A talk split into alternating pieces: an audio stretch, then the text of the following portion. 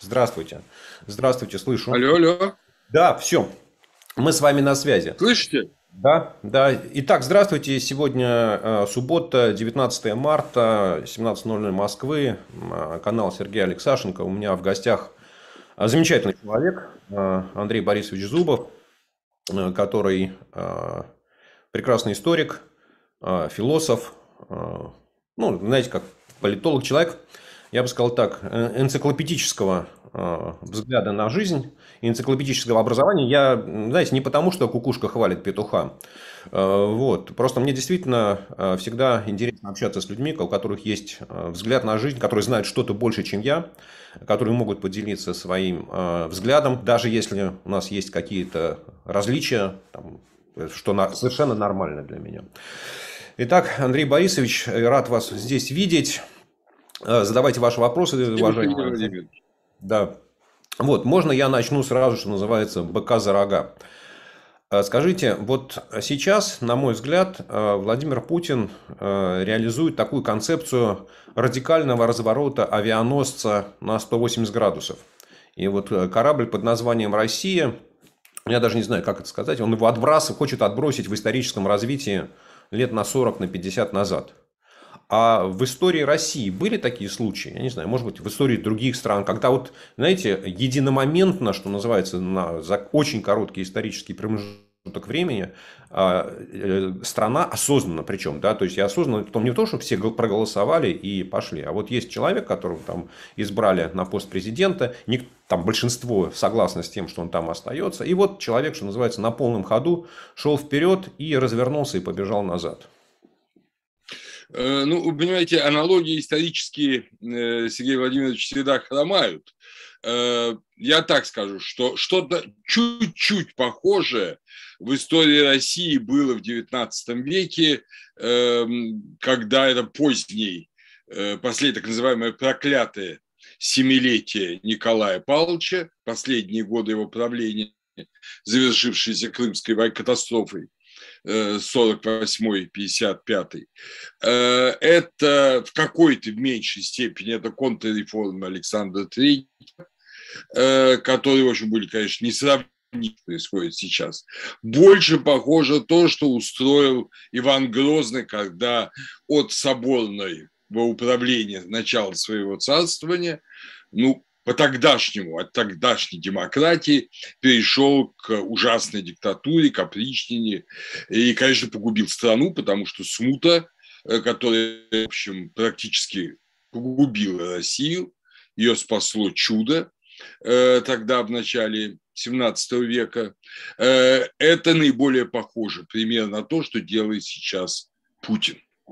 Это полное безумие. Вот то, что сейчас делает Путин, это стопроцентное потому что э, авианосец э, не просто разворачивается, авианосец, э, наверное, затонет, затонуть просто. Эм, вы экономист, я хуже вас понимаю намного экономику, но мне кажется, что нынешняя Россия обрекает себя не на изоляцию, она обрекает себя на экономический коллапс эм, вот этим поведением, безответственным поведением э, главы государства. Ну, не говоря уже о том, что нравственно то, что устроил Путин э, в Украине, до этого в Сирии, ну как-то на это меньше обращали внимание, хотя это было ужасно совершенно.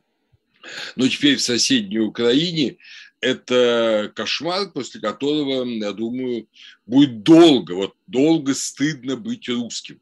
Как долго немцам было стыдно быть немцами после 1945 года, даже тем немцам, которые ну, были противниками Гитлера. Все равно они, говорить по-немецки было стыдно. Вот ужас. Вот то же самое делает сейчас Путин с Россией. А как у него все это дело? Ведь он же себя представляет как, не знаю, там, верующий человек. Как вы считаете? Mm. Ну, правда, да. То есть, вот он даже там на этом, э, не знаю, Гитлер-Югенд митинге в Лужниках э, цитирует священные писания, да, постоянно э, там делает отсылы к религиозным ценностям, там даже там у себя в на, на даче, или не знаю, как это правильно назвать, в резиденции поставил иконостас такой, что называется, вот чистого золота, да, ну, то есть, вот человек считает, что он верующий, да, и пытается это всем продемонстрировать. А вот откуда, откуда может быть такая, не знаю, патологическая жестокость? Не знаю, как сказать.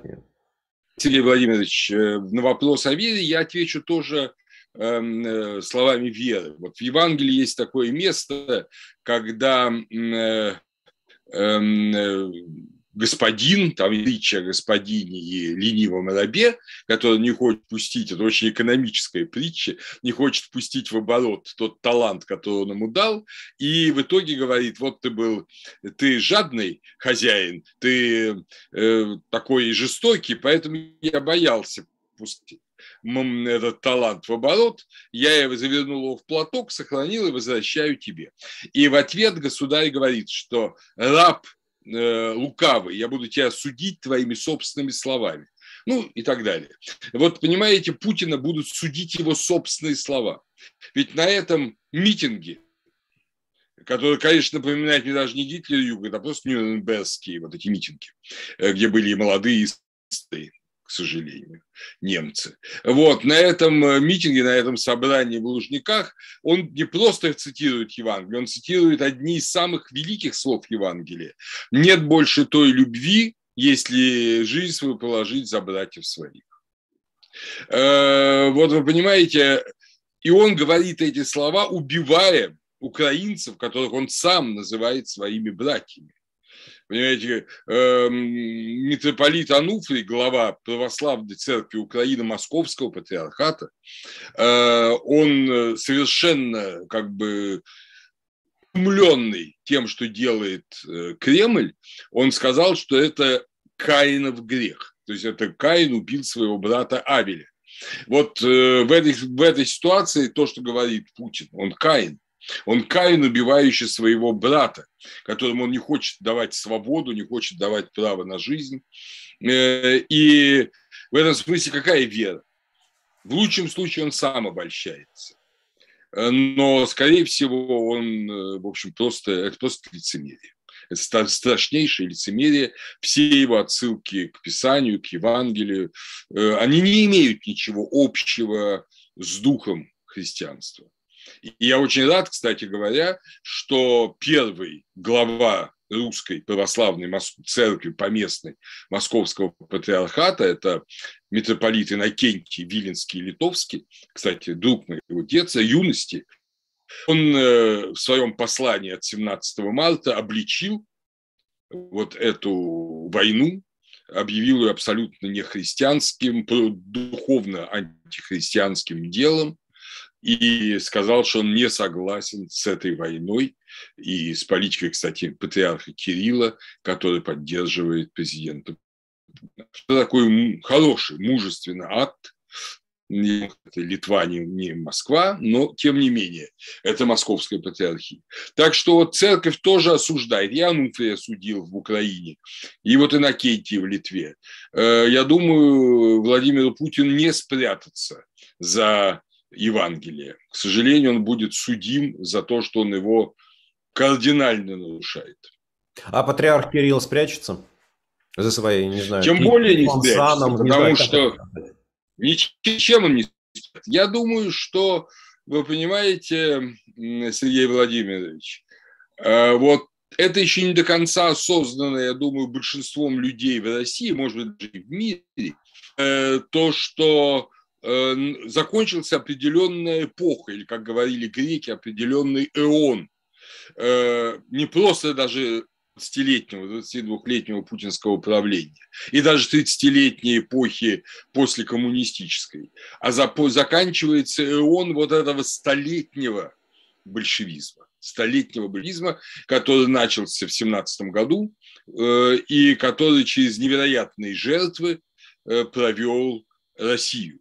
Вот он сейчас кончается. Путин борется за старое. Вы с этого начали, и это совершенно верно. Путин борется за вот это старое но на самом деле советско-нацистское прошлое, потому что, э, да не удивляются слушатели, дело в том, что Сталин он сознательно имитировал, когда он перешел к идее национального вот государства, возможности, так сказать, построения социализма в одной отдельно взятой стране, он сознательно э, стал имитировать Гитлера и нацизм.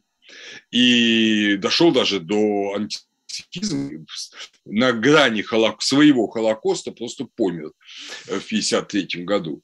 Э, но все остальное он успел сделать, понимаете, и э, агрессивные войны, и перевести там языки с латиницы на кириллицу, э, тюркский, скажем. Он успел этот национальный шовинизм и все русское самое лучшее, и, значит, преклонение перед Западом низкопоклонство перед Западом как преступление. Все это было у Сталина, все это на самом деле русский нацизм. Э, Сталин – русский нацизм. И, э, как ни странно, да, он сам вроде грузин, а нацизм – русский. Эм, и э, Путин повторяет все это еще более явно. Э, он тянет в прошлое, он живет в прошлом. Вообще все его исторические рефлексии, это не случайно, он, общем, любит историю, он действительно ее любит, э, такой историк-любитель, э, но я вижу, что эти его исторические рефлексии – это рефлексии оправдания и желания снова сыграть в русский 20 век. Вот Украина, наоборот, стремится в будущее. Он стремится в Европейский Союз, стремится в НАТО.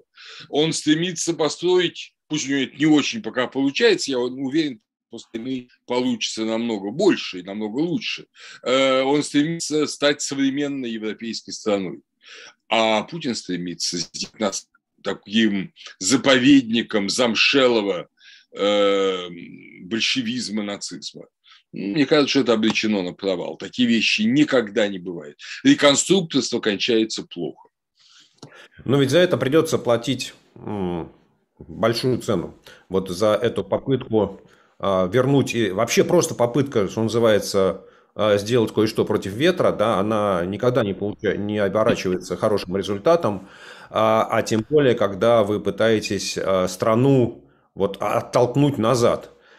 И вот когда вы пытаетесь э, представить, ну, на самом деле вбить в голову населению, что там вокруг нас только враги, что вообще у нас вокруг вот ни одного друга не осталось. Ну вот может быть товарищ Си, он еще нам друг, но тоже как-то вот не сильно он нас поддерживает. Ну, по крайней мере, хорошо, что не ругает. Да? А, а как вы себе видите выход из этой ситуации? Вот, грубо говоря, что будет я не знаю, вот, понимаете, вы, вы сказали, что э, там Германия, нацизм, 45-й год, покаяние, но ведь оно же покаяние было при оккупационной армии, да, и, Конечно. и немцев, ну, вот что называется, насильно да, вот эта э, денацификация, она, во-первых, она шла мирным способом, да, начнем с того, что там никого в этот момент не расстреливали, но вообще говоря, это была такая серьезнейшая государственная программа, которая поддерживалась в том числе и правительством Германии. А как это будет в России, которую, ну, оккупировать, естественно, никто не собирается, да, и никому, никому это счастье нафиг не нужно? Ну, вы знаете, Сергей Владимирович, здесь я бы просто поостерегся говорить о том, что будет после после этой войны, потому что действительно могут быть совершенно разные вещи. Зависит от того, как кончится война, как, как, как кончится здесь этот режим. Ну, скажем, возьмем денацификация э, предполагает, предполагала действительно оккупацию. Но сейчас, если, скажем, вместо Путина придет другая власть, любая, любая, э, она первым делом поставит своей задачей восстановить отношения с Западом. Нужен пример, их много, в истории таких примеров много. Вот, э, пожалуйста, умирает Сталин. Буквально на следующий день в Холонах, да, 9 марта, Д. Маленков говорит э, Ким Ир Сену, что надо заканчивать Корейскую войну которая при Сталине только раскручивалась и должна была превратиться в мировую. Э, и очень-очень быстро все меняется. Да, лагеря закрываются, заключенных отпускают, э, из политических и уголовных заодно.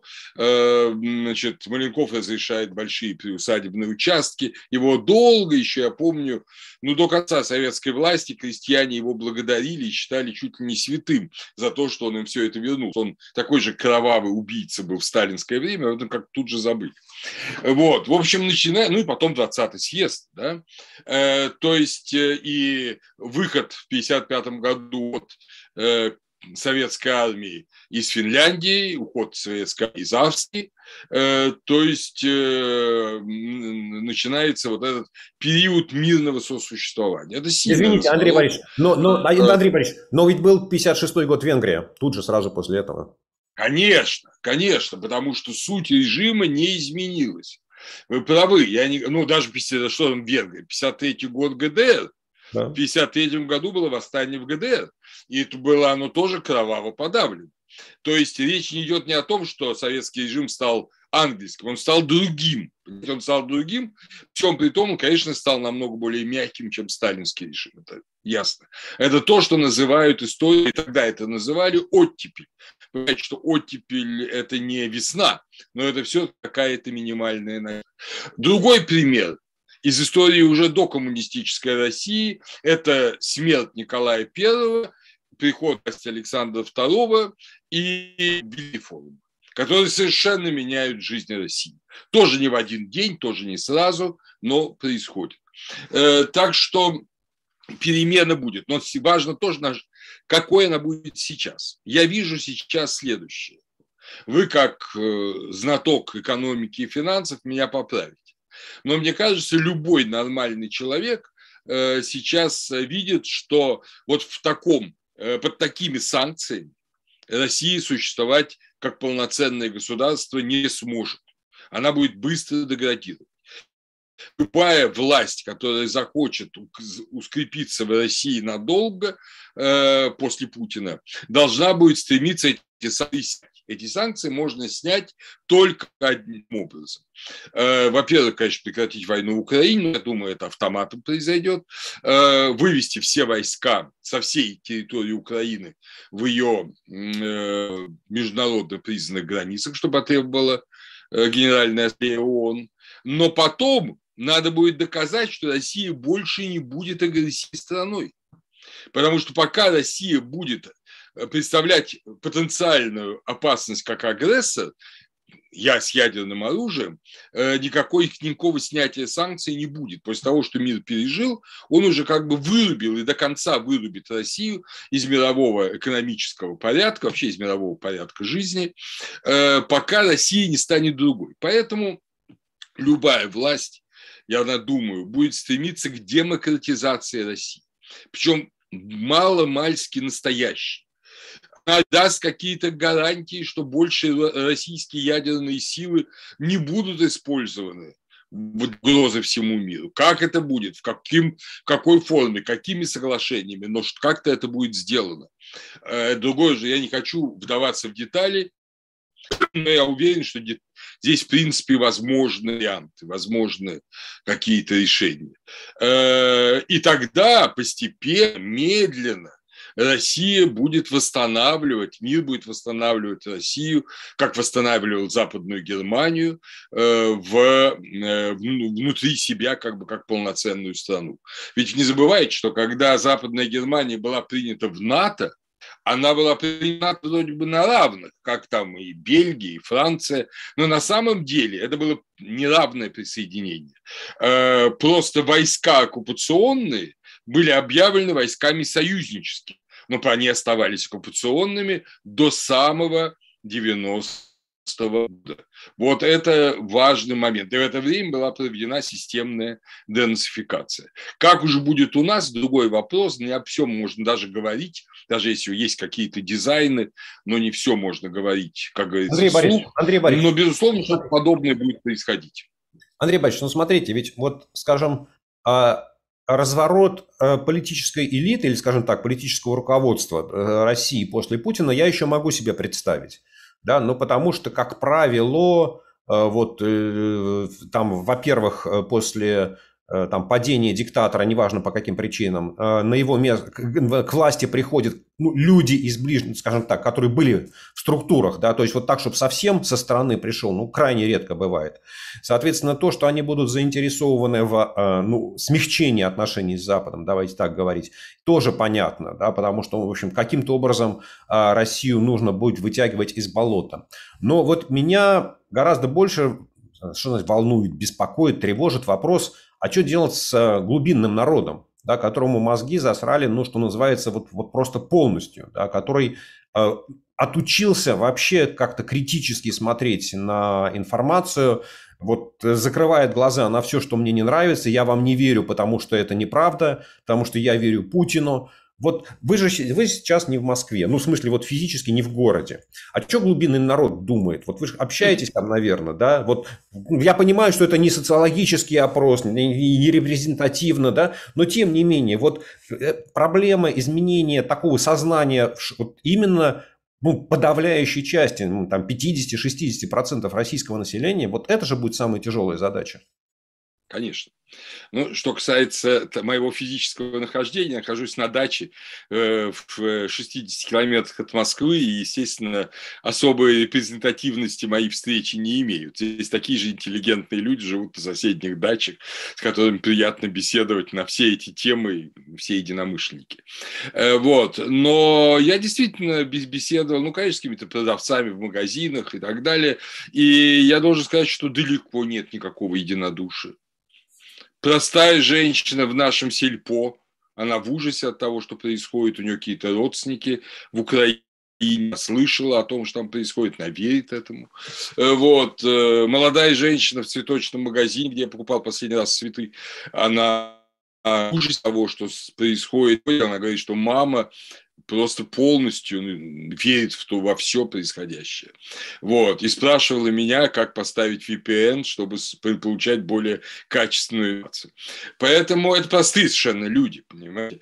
Эм, я думаю, что на самом деле, ведь вы знаете, ведь и в Германии э, нацистской далеко не все были увлечены Гитлером. Э, вот сейчас как-то я узнал недавно, было 800 э, тысяч приговоров людям, которые выступали против войны, которую развязал Гитлер. Из этих 800 тысяч приговоров около 75 тысяч было казней, э, приговоров к смерти. Э, то есть э, в Германии немало людей было анти, антифашисты, антимилитаристы, э, но большинство, конечно, были за Гитлера.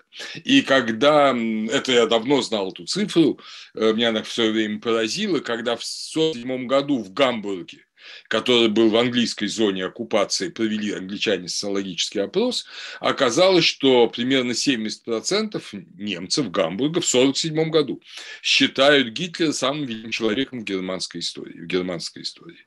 Вот, хотя он два года, за два года до этого, как известно, помер в бункере. Э, вот. Э, я думаю, что а сейчас вот вы в Германии бываете, ну вы чувствуете там сильные нацистские настроения? Нет, не чувствуете. Они есть, они есть. И при желании их можно найти. Мне же были люди, которые мне давали такие книжки почитать на английском языке, немцы, но я кидывал мусоропровод. Вот, ну, потому что это просто такая же, какую и здесь, только на русском языке. Э, но их мало, их там несколько процентов. Эм, а в основном германский народ исцелен от э, нацизма, исцелен э, от вот этого тоталитаризма немецкого. Каким образом? Конечно, воспитание, образование. Вот, образование очень такое подконтрольное. Если учитель, мне вот старые немцы еще рассказывали, что если учитель где-нибудь там в конце 40-х, начале 50-х годов начинал говорить что-то подобное в школе. Ну, конечно, Гитлер преступник, но и он тоже были какие-то хорошие там стороны. На следующий день его выгоняли из школы. Все, больше он преподавателем быть не мог. Почту разносить мог, а учить детей не мог. И я думаю, что нам придется делать примерно то же самое. Вообще системная декоммунизация – это абсолютно необходимая вещь. К ней теперь добавилась системная депутинизация. И вот исцелить от этого имперского синдрома э, Россию важно. Ведь Германия вся, Гитлер въехал во власть ведь на чем? На том, что он говорил, что надо, чтобы Англия и Франция вернули нам наши колонии, которые отобрали на Версальской конференции. Э, вот немцам позарез нужны Том Мирун и э, земля императора Вильгельма на Новой Гвинее. Вот без этого они просто счастливыми быть никогда не могли.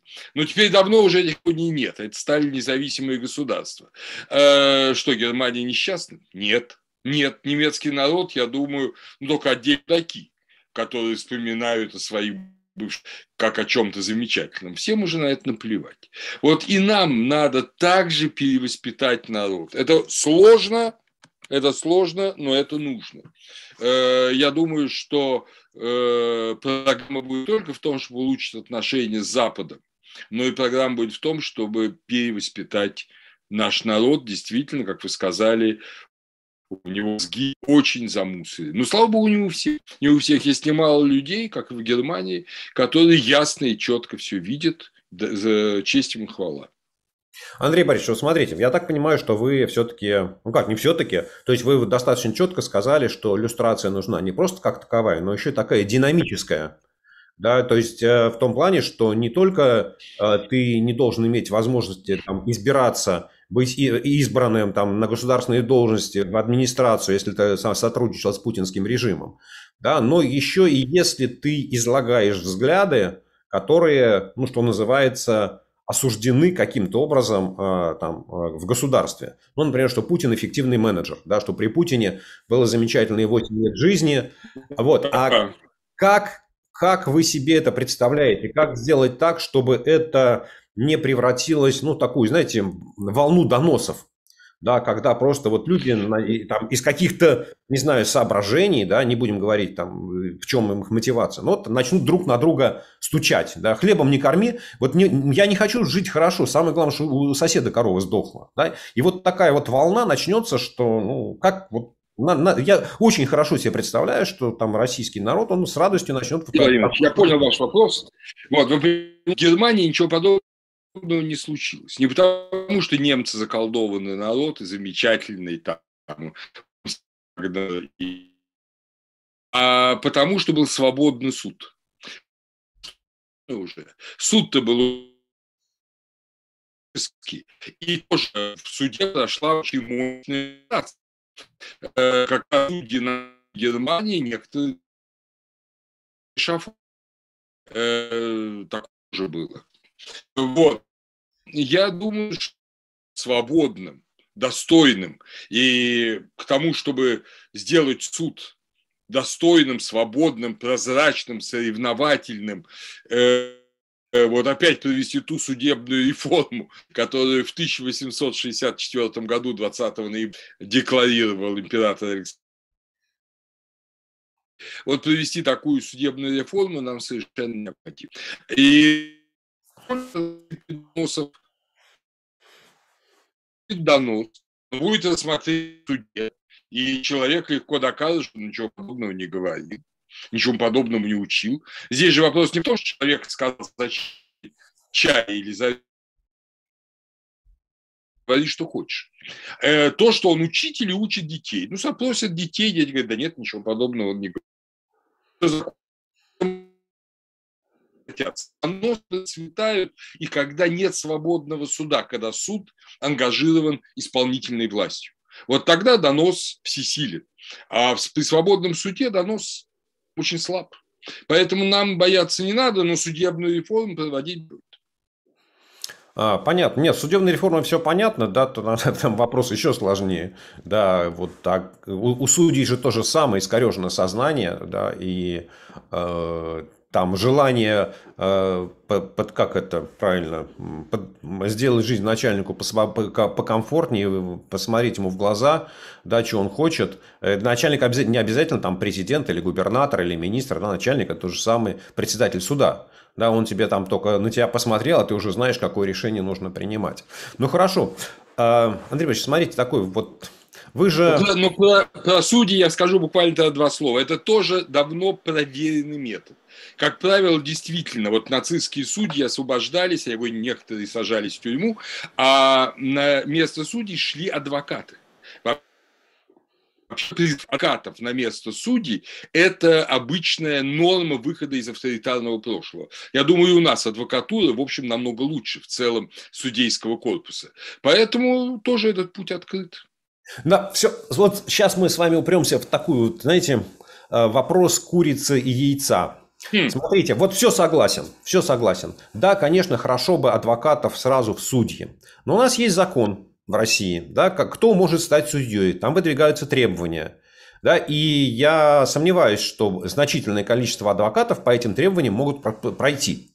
Я уже не говорю, там захотят или не захотят. У нас есть там, вы говорите, поменяйте закон. Окей, но у нас есть закон о выборах в Государственную Думу, который на самом деле, ну, отсекает, вот даже если там, вот, там, не знаю, там Путин уходит в мир иной, на его место приходит прогрессивный э, Иван Иванович Иванов – да, и говорит, ну давайте свободные выборы в Думу, по нынешнему закону свободные выборы в Думу провести нельзя. Значит, отменить все законы, революционное, вот опять как это, правосознание, указа президента, вот как из этой ловушки выходить? Алло, Андрей Борисович, вы подвисли у меня. Я не знаю, слышат ли вас наши слушатели. Да вот какой-то момент плохая связь, я вас не слышу. А, ну, сейчас опять, ну, сейчас опять улучшилось все, да. А, э, повторю вопрос, да, да, как выходить из ловушки, что вот в нынеш... нынешнее законодательство, оно устанавливает совсем другой порядок назначения судей. Да, вот нельзя просто так взять адвокатов и назначить судьями, потому что закон этого не разрешает. Соответственно, нельзя изменить закон, потому что закон может изменить только Государственная Дума. Да, а Государственную Думу нельзя провести выборы, потому что они пройдут по нынешнему закону. Вот курица и яйцо. Как из этого тупика выходить? Ну, опять же, это хороший вопрос, на самом деле это хороший вопрос, но, э, слава богу, есть мировой опыт. Обычный мировой опыт заключается в том, что в условиях выхода из вот так подобных режимов, авторитарных, э, агрессивных, ну, скажем, типа нацистского режима, э, необходим обязательно период в несколько лет э, между, зазор между парламентскими выборами, которые, понятно, сейчас дадут результат э, явно не в пользу демократических сил, а э, некоторые подготовки к ним. Вот основные действия по системной декоммунизации и депутинизации должны пройти до выборов, до в том числе и запрет некоторых партий, например, коммунистов. Я думаю, все партии, которые в Думе голосовали за э, войну в Украине, они именно как партии должны быть запрещены. И, естественно, их представители в Думе должны быть люстрированы, потому что это преступление. И э, будет как бы заново создана партийная система, э, партии, которые не запятнали себя этим, Э, и нельзя будет э, призывать вот к этим имперским идеалам прошлого. Это будет запрещено законом, уже принятым до э, первых выборов в парламент. А потом будут проведены выборы. Ну, вы знаете, что выбор, на выборах в немецкий да, Рейхстаг Э, Бундестаг, простите, Бундестаг э, победил э, христианские демократы, Конрад Аденауэр. Второй партией были социал-демократы. И это партии, которые как раз были гонимы Гитлером а национал-социалисты были запрещены. Ну, вот примерно в этом же направлении надо будет действовать и нам, иначе мы не сможем. Мы действительно будем находиться в беличьем колесе. Мы не сможем исправить ситуацию. Э, основные законы должны быть приняты до парламента в, как говорится, в рабочем порядке. И потом только утверждены или не утверждены э, после выборов в парламент. Если они будут утверждены, ну, тогда будет другой путь. Вот я думаю, что, к сожалению, так. Путин загнал Россию настолько глубоко в болото, что выход оттуда уже чисто вот по как бы по конституционным Э, нормам нынешним невозможно. Невозможно, не получится это. Необходимы будут некоторые временные, надеюсь. Ну, то есть, на самом деле, получается повторение осени 93 -го года, да, когда после подавления мятежа, там, военного мятежа Русского да? вводится особый режим управления, назначаются там парламентские выборы через э, два месяца. И вот два месяца, ну, в нашем случае, видимо, нужен будет больше какой-то период, да. А, и, ну, и у президента... Думаю... Опять, а кто, а кто получает полномочия вот эти, там, издавать указы, там, в рам... имеющие силу закона? Ну, ведь смотрите, опять, да, вот если э, там сегодня, там, завтра Путин уходит в мир иной, на его место приходит э, премьер-министр Мишустин. Ну, исполняющий да. обязанности президента, просто другого, видимо, невозможно. Но мы же про него ничего не знаем. Абсолютно. Да? И более того, и он не может быть долго президентом. Не может быть по, по, ну, по двум причинам. Во-первых, есть статья Конституции, не помню, по-моему, 91 пункт второй, который говорит о том, что за три месяца должен провести выборы нового президента. Вот, он только исполняющий обязанности. Во-вторых, э, он тоже человек, который э, ну, себя абсолютно дискутировал поддержкой, откровенной, мы это видели все, да, на заседании Госсовета, не Госсовета, простите, президентского совета, поддержкой агрессии в Украине. Поэтому, понятно, он может быть только вот номинальным лицом. Вот, чтобы соблюсти конституционный какой-то процесс, он может быть, э, ну, он станет президентом, халифом на час. И ради почему? того, чтобы... Почему, Андрей Борисович, подождите, подождите. Но почему? Он выдвигает свою кандидатуру, и там, понимаете, за три месяца подготовиться к выборам, ну, это очень тяжело. Да? Опять, ну, сейчас, сейчас, сейчас, подождите, подождите, подождите. У нас же есть закон, у нас же есть закон, да, по которому куча людей лишены права избираться. Там, там то ли 9, то ли 10 миллионов человек. А Навальный вообще сидит в тюрьме, его еще надо как-то из тюрьмы вытащить, а помиловать может только президент. Ну, а Мишустин может отложить этот вопрос и помиловать, там, не знаю, за два дня до президентских выборов. Да, у Ходорковского э, там срок э, давности по уголовному преступлению не истек, ну и так далее. Да? То есть вот э, я как раз считаю, что там опять, вот Калиф на час это вопрос на три месяца Мишустин, да, или он там на, на следующие шесть лет. Я понимаю вас, Сергей Владимирович. Значит, помните, мы с вами в начале разговора э, коснулись темы того, что надо будет мириться с Западом. Надо, надо показать Западу наше человеческое лицо. Вот для того, чтобы показать Западу человеческое лицо, Мишустин явно не годен потому что он соучастник преступления. Это все равно, что вместо Гитлера был бы, ну, там, даже не Геббельс, ладно, ну, Геринг, скажем, толстый Геринг, стал рейс-канцлером Германии. Ну, конечно, никто бы с ним бы дело иметь бы не стал. И вообще ни с одним из лидеров нацистской партии никто бы дело иметь не стал. И поэтому для того, чтобы восстановить отношения с Западом, элите придется пожертвовать этой верхушкой. Их там никто не расстреляет, не повесит, даже, наверное, не всех отдадут под суд. Но они, по крайней мере, не, могут, не смогут управлять страной. Поэтому я и говорю, что халиф на час. Он должен будет назначить такого исполняющего обязанности президента без выборов, который э, будет приемлем для Запада, который, с которым сможет говорить как с человеком незапятнанным этой агрессией. Вот это необходимо. Этот человек, безусловно, будет ориентироваться на ну, более широкий демократический круг, понятно, освободит тут же Навального, но об этом даже речи будет да, бы этого не было, э, и, отне, э, и снимет все эти ограничения для этих 6 или 8 миллионов людей, которые лишены избирательных прав сейчас. Э, и вообще надо будет серьезно изменить законы по выборам, понимаете, которые сильно искажают волю населения. Но все это должно быть постепенно. То есть Мишустин не может задержаться на этом посту. Это все равно, что я говорю, вместо Гитлера бы Гитлер там покончил с собой, вместо этого Геринг управляет и ведет переговоры с Западом. Не будет Запад с ним вести переговоры, не стал бы.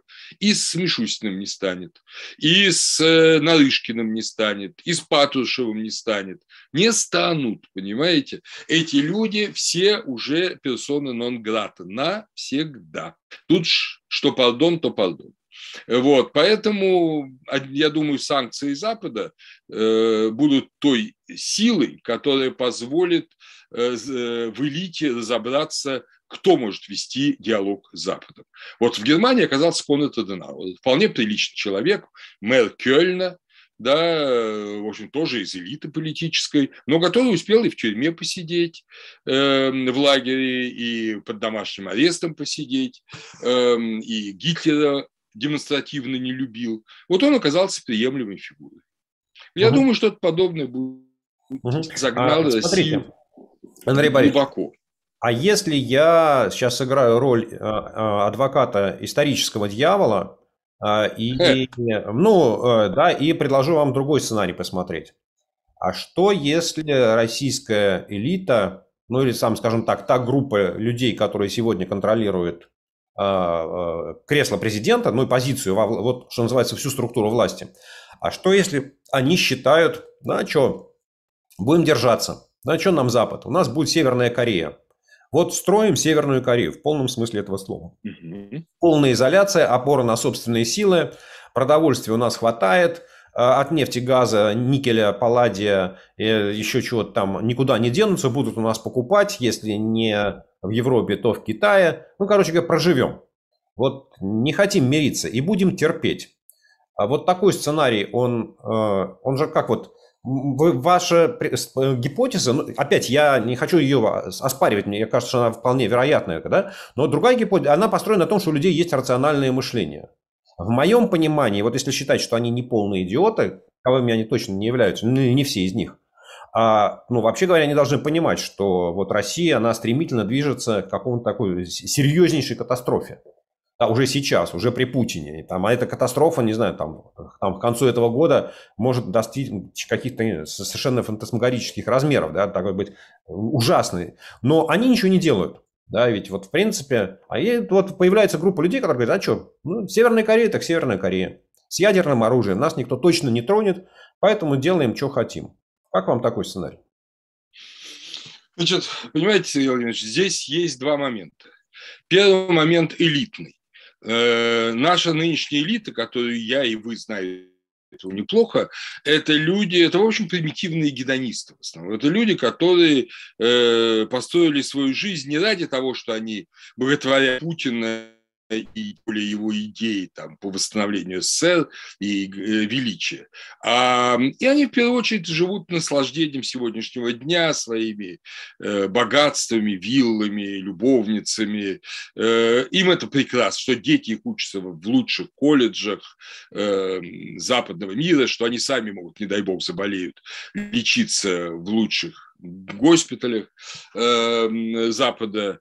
А теперь все это становится невозможно. Вот то, у них был определенный конкордат, соглашение с э, Путиным. Э, мы тебе даем лояльность, ты нам даешь возможность хорошо, как говорят в народе, кудряво жить. Понимаете, лояльность Путин требует, а кудряво жить не дает. Поэтому элита недовольна сейчас. И на Старой площади э, люди между собой говорят, что он нас обманул.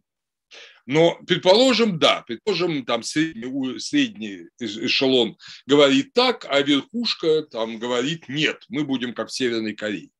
Но тогда включается самый страшный механизм. Э, механизм э, низового народного бунта.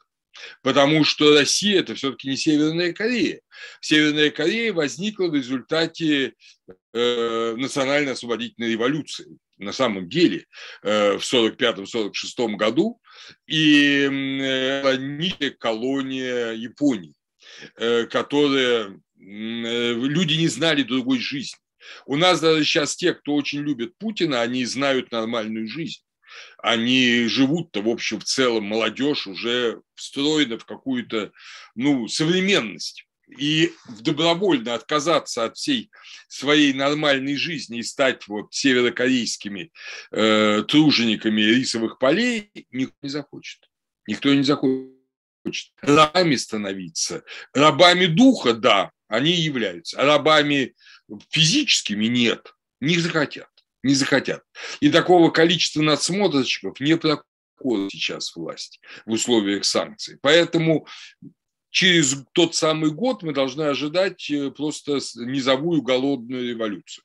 Такой протест не голодных нищих людей, как в Корее, а, а постепенно скатывающихся в нищету и голод, э, когда-то более-менее зажиточных людей. Революции совершаются вот в этой ситуации. Это еще Алексис Таквиль показал в своей этой книге замечательной «Старый порядок и революция». Эм, вот, и это верно. Тогда нам надо ждать к концу этого года низовой революции, которая вообще все снесет, Э, и тогда уже будет смена элиты полная, как была смена в семнадцатом году, когда пришли люди типа Ленина и Троцкого, которые ни в какую элиту, понятно, не входили до семнадцатого года. Вот. И это будет, э, ну, это будет кошмар кошмары для этих э, людей, кто решили поиграть теперь в Северную Корею, как они сейчас играют Гитлера и Сталина. Кончится это очень быстро и очень плохо. Надеюсь, что там не такие, как вы сами сказали, дураки, чтобы этого не понимать. Вот так я вижу э, второй сценарий из предложенных вами. Продолжаю. Продолжаю вас мучить этим сценарием, Андрей Борисович. А я в бунт не верю. Я в бунт не верю. Да, вот я смотрю, э, ведь вот ну, не было на моей памяти, ну, опять там, э, я понимаю, что там она начинается где-нибудь там года 70-го, э, да, не было никаких экономических бунтов э, ни в Советском Союзе, ни в России после развала СССР из-за того, что инфляция высокая, из-за того, что товаров в магазинах нет, из-за дефицита, из-за безработицы. Да как-то вот жили и жили. А здесь опять, я повторю, ну, с продовольствием как-нибудь это самое. Ну, хорошо, но не будет киви, киви и бананов. Хотя вот бананы, конечно, вещь критическая. Да, это там то, чего явно вот Советский Союз, так, советские граждане, они так не, не простили э, коммунистической партии, что бананов в стране не было. Вот. Ну, хорошо, бананы в конце концов производятся в странах, которые там к санкциям, слава богу, не присоединились. Научимся как-нибудь транспортировать бананы через э, Китай или там через Северный морской путь. Вот. А почему бунт-то должен произойти? Вот опять бунт, бунт в Москве или бунт по всей стране, как, условно говоря, там 2005 год, когда пенсионеры, э, вот это известный мотив монетизации льгот, да, взяли, вышли, перекрыли все дороги. Что, что такого должно случиться? Вот ведь какой-то, понимаете, вот монетизация льгот, там же было, и, как сказать, разовое решение, да? То есть э, пенсионерам сказали, так, окей, мы вам завтра меняем жизнь с одного правила на другое. Население, пенсионеры очень быстро поняли, слушайте, вы нас обманули, мы так не хотим, вы с нами даже не поговорили. Да? Вот, ну вот такой триггер, я еще понимаю, он может сработать. А здесь будет такое вот плавное, плавное, как это, солями, да, то, что называется, по, по, по тоненькому кусочку отрезать, и, в общем, как-то все будут постепенно привыкать к этому, к изменяющимся условиям жизни. Сергей Владимирович, э, Россия знала мощнейшие низовые бунты. Ну, два наиболее известных – это Пугачевское восстание, и второе – это, конечно, большевистская революция. Ну, революция пятого года, и потом большевистская революция. Возьмем вот именно то, что было в 20 веке. Оба случая – это проигранные войны или невыигранные войны. Да? Войны, которые, в которые вступали с энтузиазмом, с восторгом и в японскую, и в Первую мировую, и которые обернулись неудачей. Люди, ну, мужчины, да, на выпили крови, они убивали, их убивали. Они больше не боялись убийств. И они обратили свое оружие и свою ненависть к тому режиму, который бросил в эти войны, которые они сами встретили с восторгом в начале. Я думаю, что сейчас происходит аккуратно та же самая ситуация во время войны с Украиной. Аккуратно та же самая ситуация. И она может легко перерасти в низовую революцию по типу революции 5 или 17 года. Легко. Легко. Э, потому что режим не такой прочный, как сталинский, скажем, и э, люди намного, ну, информационная база шире, Эм, я вижу это. И сейчас перед нами стоит альтернатива на самом деле или элит э, переворот и народ, ну, скажем, как был в 50 году, или в, 8, или в 64-м отчасти, или же низовая революция, низовой бунт. Не то, что он будет на 100%. Понимаете, ни один историк никогда не говорит о стопроцентных вариантах. Но я не вижу серьезных Опять вы говорите, я не верю. Опять вера тут непригодный к фактор. Да. Э, с точки зрения исторической аналогии, это примерно 80% вероятность. Вот я бы так сказал. Э, низового бунта. И он происходит непонятно от чего. Понимаете, в семнадцатом году было не такое уж ужасное положение России. Она была не голодная, не нищая, э, не только на сахар, чтобы самогон не гнали. Э, вот. И тем не менее народ сбунтовался из-за какого-то нехватки хлеба в Петербурге. Почему? А потому что было потеряно доверие, потеряно доверие к власти. А вначале было во какое доверие к власти. На колени становились на площади Зимнего дворца, когда появился император на балконе. Все изменилось. И сейчас все изменится. Вот когда сейчас не только гробы пойдут и уже идут в Россию, но будут возвращаться солдаты, после этой кампании и будут рассказывать своим близким, как после Афгана, что они пережили, то я думаю, что в условиях падения жизни, падение уровня жизни, отсутствие надежды на улучшение, что во многом исправило апостольскую ситуацию, потому что началась перестройка, люди стали надеяться на лучшую жизнь. Э, тут никакой надежды не будет. Может быть, страшный конец. Вот. Я бы на месте нашей нынешней элиты его бы старался, старался бы не экспериментировать. Не, не надеяться 20%, что революции не будет. Понимаете, если она будет, мало не покажется никому. Андрей Борисович, смотрите, значит, первое, я, у меня нет такой фразы, что я не верю в то, что бунта не будет. Я хочу механизмы понимать, да? Вероятность не бывает нулевой, и все может быть. Послушайте, вот смотрите, а, про неудачную войну. А я не очень понимаю, как Украина, например, может выиграть войну у России. То есть я еще могу представить себе, как а, Украина где подъем вот этого национально-освободительного движения, да, антиоккупационного движения настолько силен, что там идет такая вот действительно война народная, э, да, и такая партизанская, и там количество людей, взявших в руки оружие, оно там, точно превышает контингент российской армии. Вот. А, и даже могу себе представить сценарий, в котором э, вытеснят вытеснят там э, российскую армию за пределы Украины, хотя это сложнее, потому что у Украины нет наступательного оружия. Но э, ведь вот получается, что невольно Помните, Патрушев на Совете Безопасности, он так достаточно четко сказал, мы же понимаем, что мы воюем с Америкой. То есть получается, что вот люди, развязав войну против Украины, там Путин с Патрушевым и с этой компанией, они по большому счету начали войну с Америкой. И проигрыш будет не Украине, да, потому что вот все, что вы сказали там про человеческую цену войны, про э, солдат, которые будут приезжать домой, рассказывать, как мы бросали там погибших своих, и никто их даже не пытался вытащить, и раненых, вот это на самом деле подрывает дух армии. Но в принципе идет речь о том, что э, невольно там Путин с Патрушевым развязали войну, такую гибридную войну, то, чего они хотели, да, это как называется э, как концепция начальника генштаба Герасимова, да, что гибридная война идет, и проиграли эту войну. То есть они проиграют войну не Украине, они проиграют войну цивилизованному миру. То есть получается, что вот такая вот стратегическая ошибка, они даже не поняли, во что они ввязались. То есть такая да. серьезнейшая недооценка ситуации. Да, это именно так, вы совершенно правильно сказали. Идет война на самом деле э, всего цивилизованного мира, ну, или, по крайней мере, западного мира, эм, э, Евросоюза, НАТО, э, с Россией, но руками украинцев. Это правда. Поэтому, э, именно поэтому украинцы и выиграют эту войну. Потому что экономический и военный потенциал России не сопоставим с потенциалом Европы и НАТО. Понимаете, он в разы меньше, как вы знаете. В раз 20 да, меньше экономический потенциал. Э, вот, поэтому победители России не смогут только тогда, э, когда Запад откажется помогать Украине, скажет, что это не нужно, что надо отношения с Россией, но это это не вышло.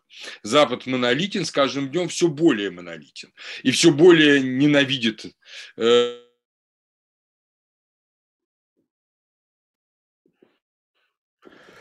так. Но народ не готов. Но народ не готов. Андрей Борисович, вы, подви... вы, вы подвисли... Готовы, быть, Андрей Борисович, вы подвисли на фразе, что Запад стал все более монолитен, и вот этот вот тезис, если можно, повторите, пожалуйста. А, да-да-да. Запад стал все более монолитен, и даже не потому, что элиты готовы к самым решительным действиям, там всякие, а народ возмущен сейчас войной, а это все-таки демократия.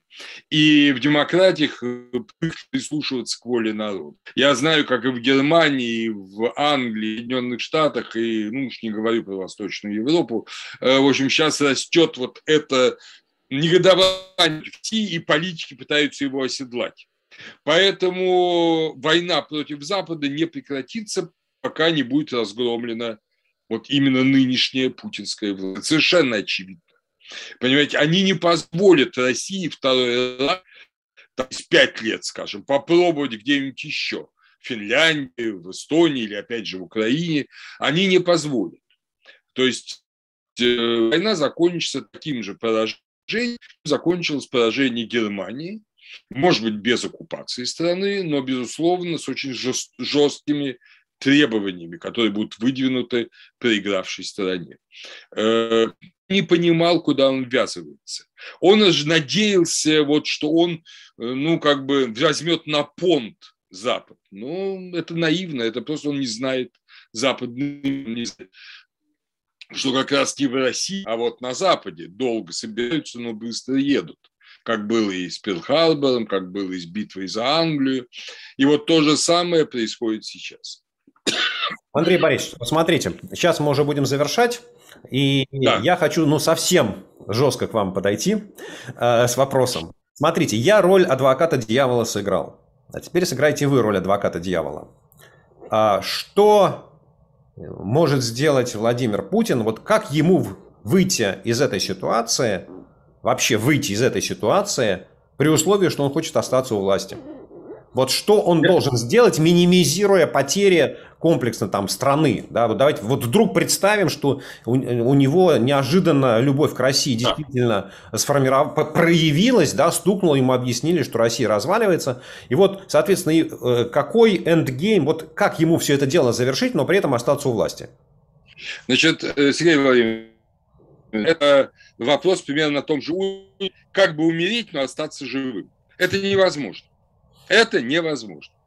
Если, скажем, вдруг мы представим, что сейчас вот перед моими воротами на даче останавливается Аурус Путина, и ко мне выходит Путин и говорит, Андрей Борисович, давно читаю вас, теперь в отчаянном положении, не знаю, что делать, вот по глупости залез в эту авантюру, что мне посоветуете? Я ему скажу, Владимир Владимирович, уходите, подавайте в отставку сами, у вас есть шанс, по крайней мере, сохранить жизнь.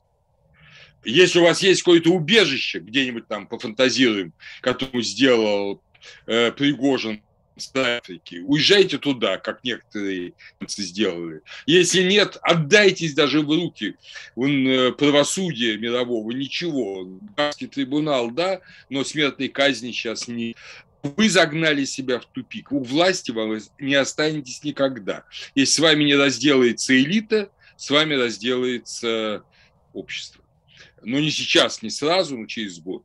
Поэтому у власти остаться не получится, дорогой Владимирович. Увы, до 24-го это было вполне возможно.